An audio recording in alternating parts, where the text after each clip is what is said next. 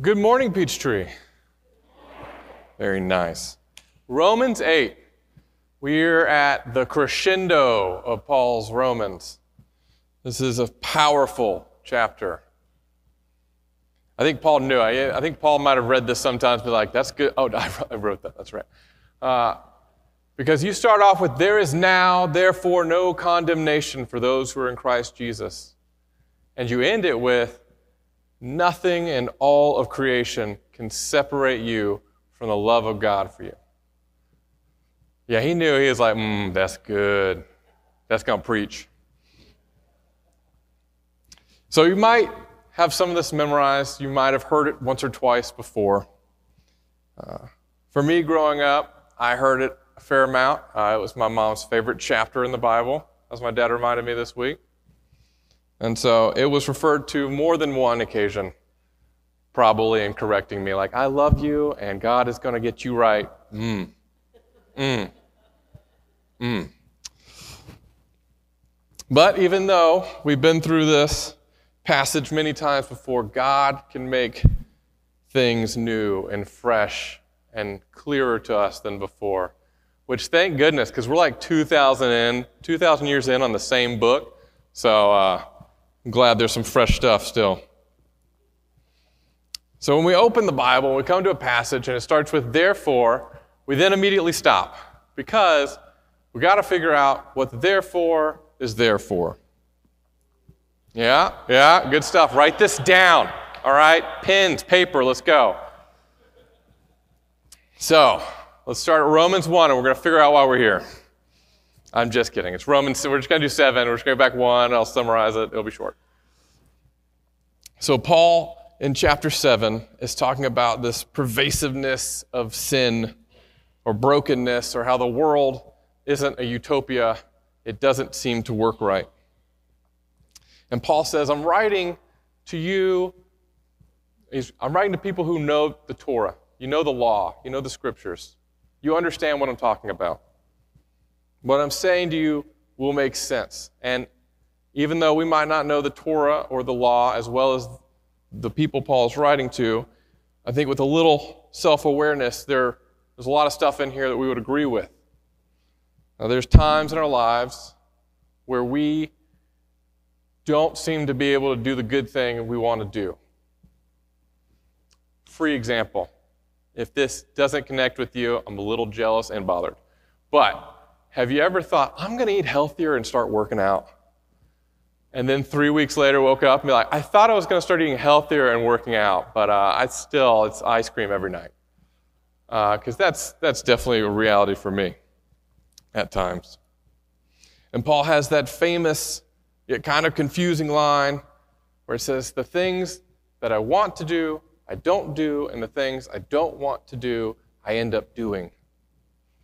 I feel like Paul, like a lot of philosophy sounding people sometimes, like on his tombstone we ever found, it's going to be like, brilliant, but kind of confusing. It reminds me of uh, Would You Rather, the children's game.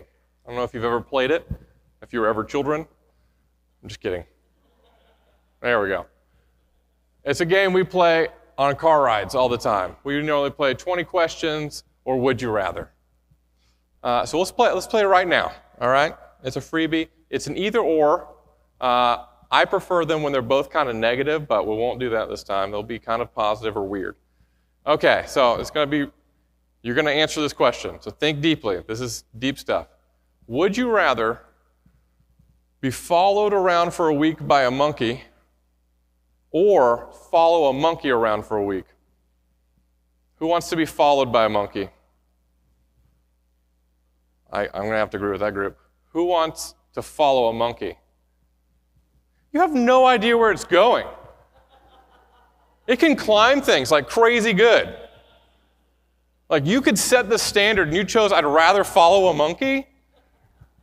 All right, guys, we're going to, all right. All right, here's a good one for Atlanta people. Would you rather never have to wait in traffic again or literally anything else? The hands have already gone up. I don't care what the second thing is. Yes, never traffic again, please. So that's when I when I hear Paul, I feel like Paul's saying like, would you rather do the things you don't want to do that are bad, or not do the things that you want to do that are good? I'm like, oh, that's tough. And he's like, I'm just kidding. You don't have to choose because that's the situation. It's both. It's both. It's kind of a raw deal. Um, you're not great. I love you, but you're kind of hopeless. Some might even say, kind of like a natural born loser. You can't seem to get it right. We can't keep the law. And there's no, the law has no transformational power.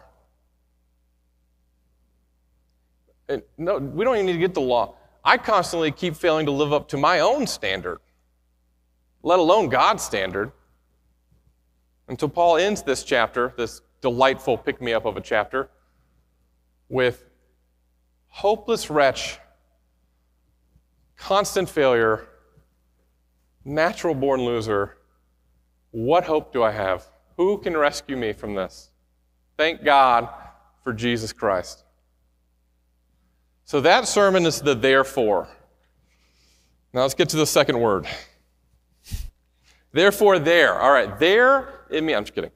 Therefore, there is now no condemnation for those who are in Christ Jesus.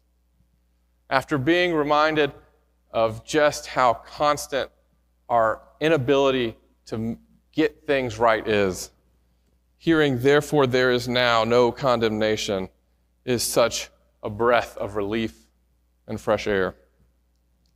Therefore, because of Jesus, I am no longer guilty. I am no longer condemned. I'm a free man. But Paul also knows I'm, I'm talking to people who constantly struggle with not getting it right. So if I tell them they're not guilty, I wonder what's going to happen. Like, oh, sweet, free pass, here we go. Or, like some of us maybe, like, all right, clean start. I'm going to get it right this time. I'm going to work harder. I'm going to pull myself up by my bootstraps. A lot of us in here are American. What have we been taught? You make your own destiny. You pull it off yourself. You work hard, you get it right, you'll succeed. That's not really what Paul says here. He says, if you live by the flesh, you're focused on yourself, that's the old way. What happens when we do that is if we're good at it, or we think we're doing good at it, or for a while we're doing good at it, we'll pull out our moral measuring stick and we'll compare ourselves to others. I'm doing good. I'm not as bad as that guy. You know, he cut me off in traffic this morning. Yes, I cursed him, but he didn't hear it, so it didn't count. Or if you're not doing well at the moment, if you're doing badly, you might think, Am I really not condemned? I, I mean, maybe like before, like I get it, like all the stuff that happened before I believed in Jesus, before I was like, yes, Jesus is my Savior, free pass. But since then, does that stuff still covered? Am I still not condemned? Well, it's a reminder this was written 2,000 years ago. And if you believe that Jesus Christ is your Lord and Savior, then you are no longer condemned for the past, for the present, for the future, for the before, for the after. You're covered. But that doesn't mean we take our license with this freedom. That, again, would be living in the flesh.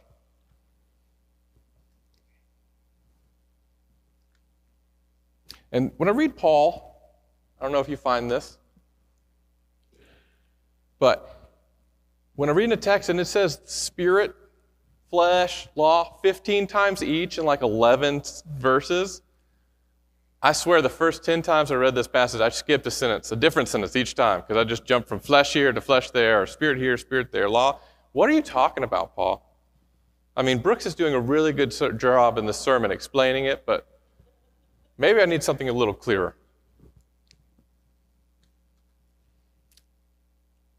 And so I wrote down 12 steps for you on how to live the perfect Christian life. I'm just kidding. I didn't write these down. But if you want a clear synopsis of these chapters, the 12 steps of Alcoholics Anonymous, there is honestly very few better selections you could choose. I don't know if you know this, but Alcoholics Anonymous started in 1938, and it was based off of the teachings of Scripture. But let's look at number one. We admit we're powerless over sin, that our lives had become unmanageable. Yeah? Yeah. We all got to this point because Paul's talking to people who have said, I need a Savior. Jesus is my hope. So that's who I'm talking to. I need a Savior. Jesus is my hope. We've come to believe, number two, we've come to believe that a power greater than ourselves can restore us to sanity, which is such the right word, sanity. Because if you put yourself, if you connect with what Paul's saying in chapter 7, where he's like, I know what the good thing is, I know the law. And if you're thinking about the law and you're like, I don't know if the law sounds good, there's a lot of thou shalt not that's kind of annoying, feels restrictive. Think of the summary of the law if you need a positive view of it. You remember the summary of the law? Love the Lord your God with all your heart, with all your soul, with all your mind, with all your strength, and love your neighbor as yourself. No one's arguing there's some bad stuff in there. We agree. I'd love to do that. not great at it. Number three, make a decision to turn over your will and lives over to the care of God as we understand Him. We're, I would say this happens pretty easy one time. We came up, we got baptized, we came up, we joined the church, we said, I believe Jesus is Savior, my Savior, my Lord, Son of the living God. And now I got it. I know I've been here numerous times in my life where I've been saved and now I'm good until I'm not. And then I over and over again, I'm just like, why am I not more perfect than I am? Why do I keep failing and struggling? Why can't I do this?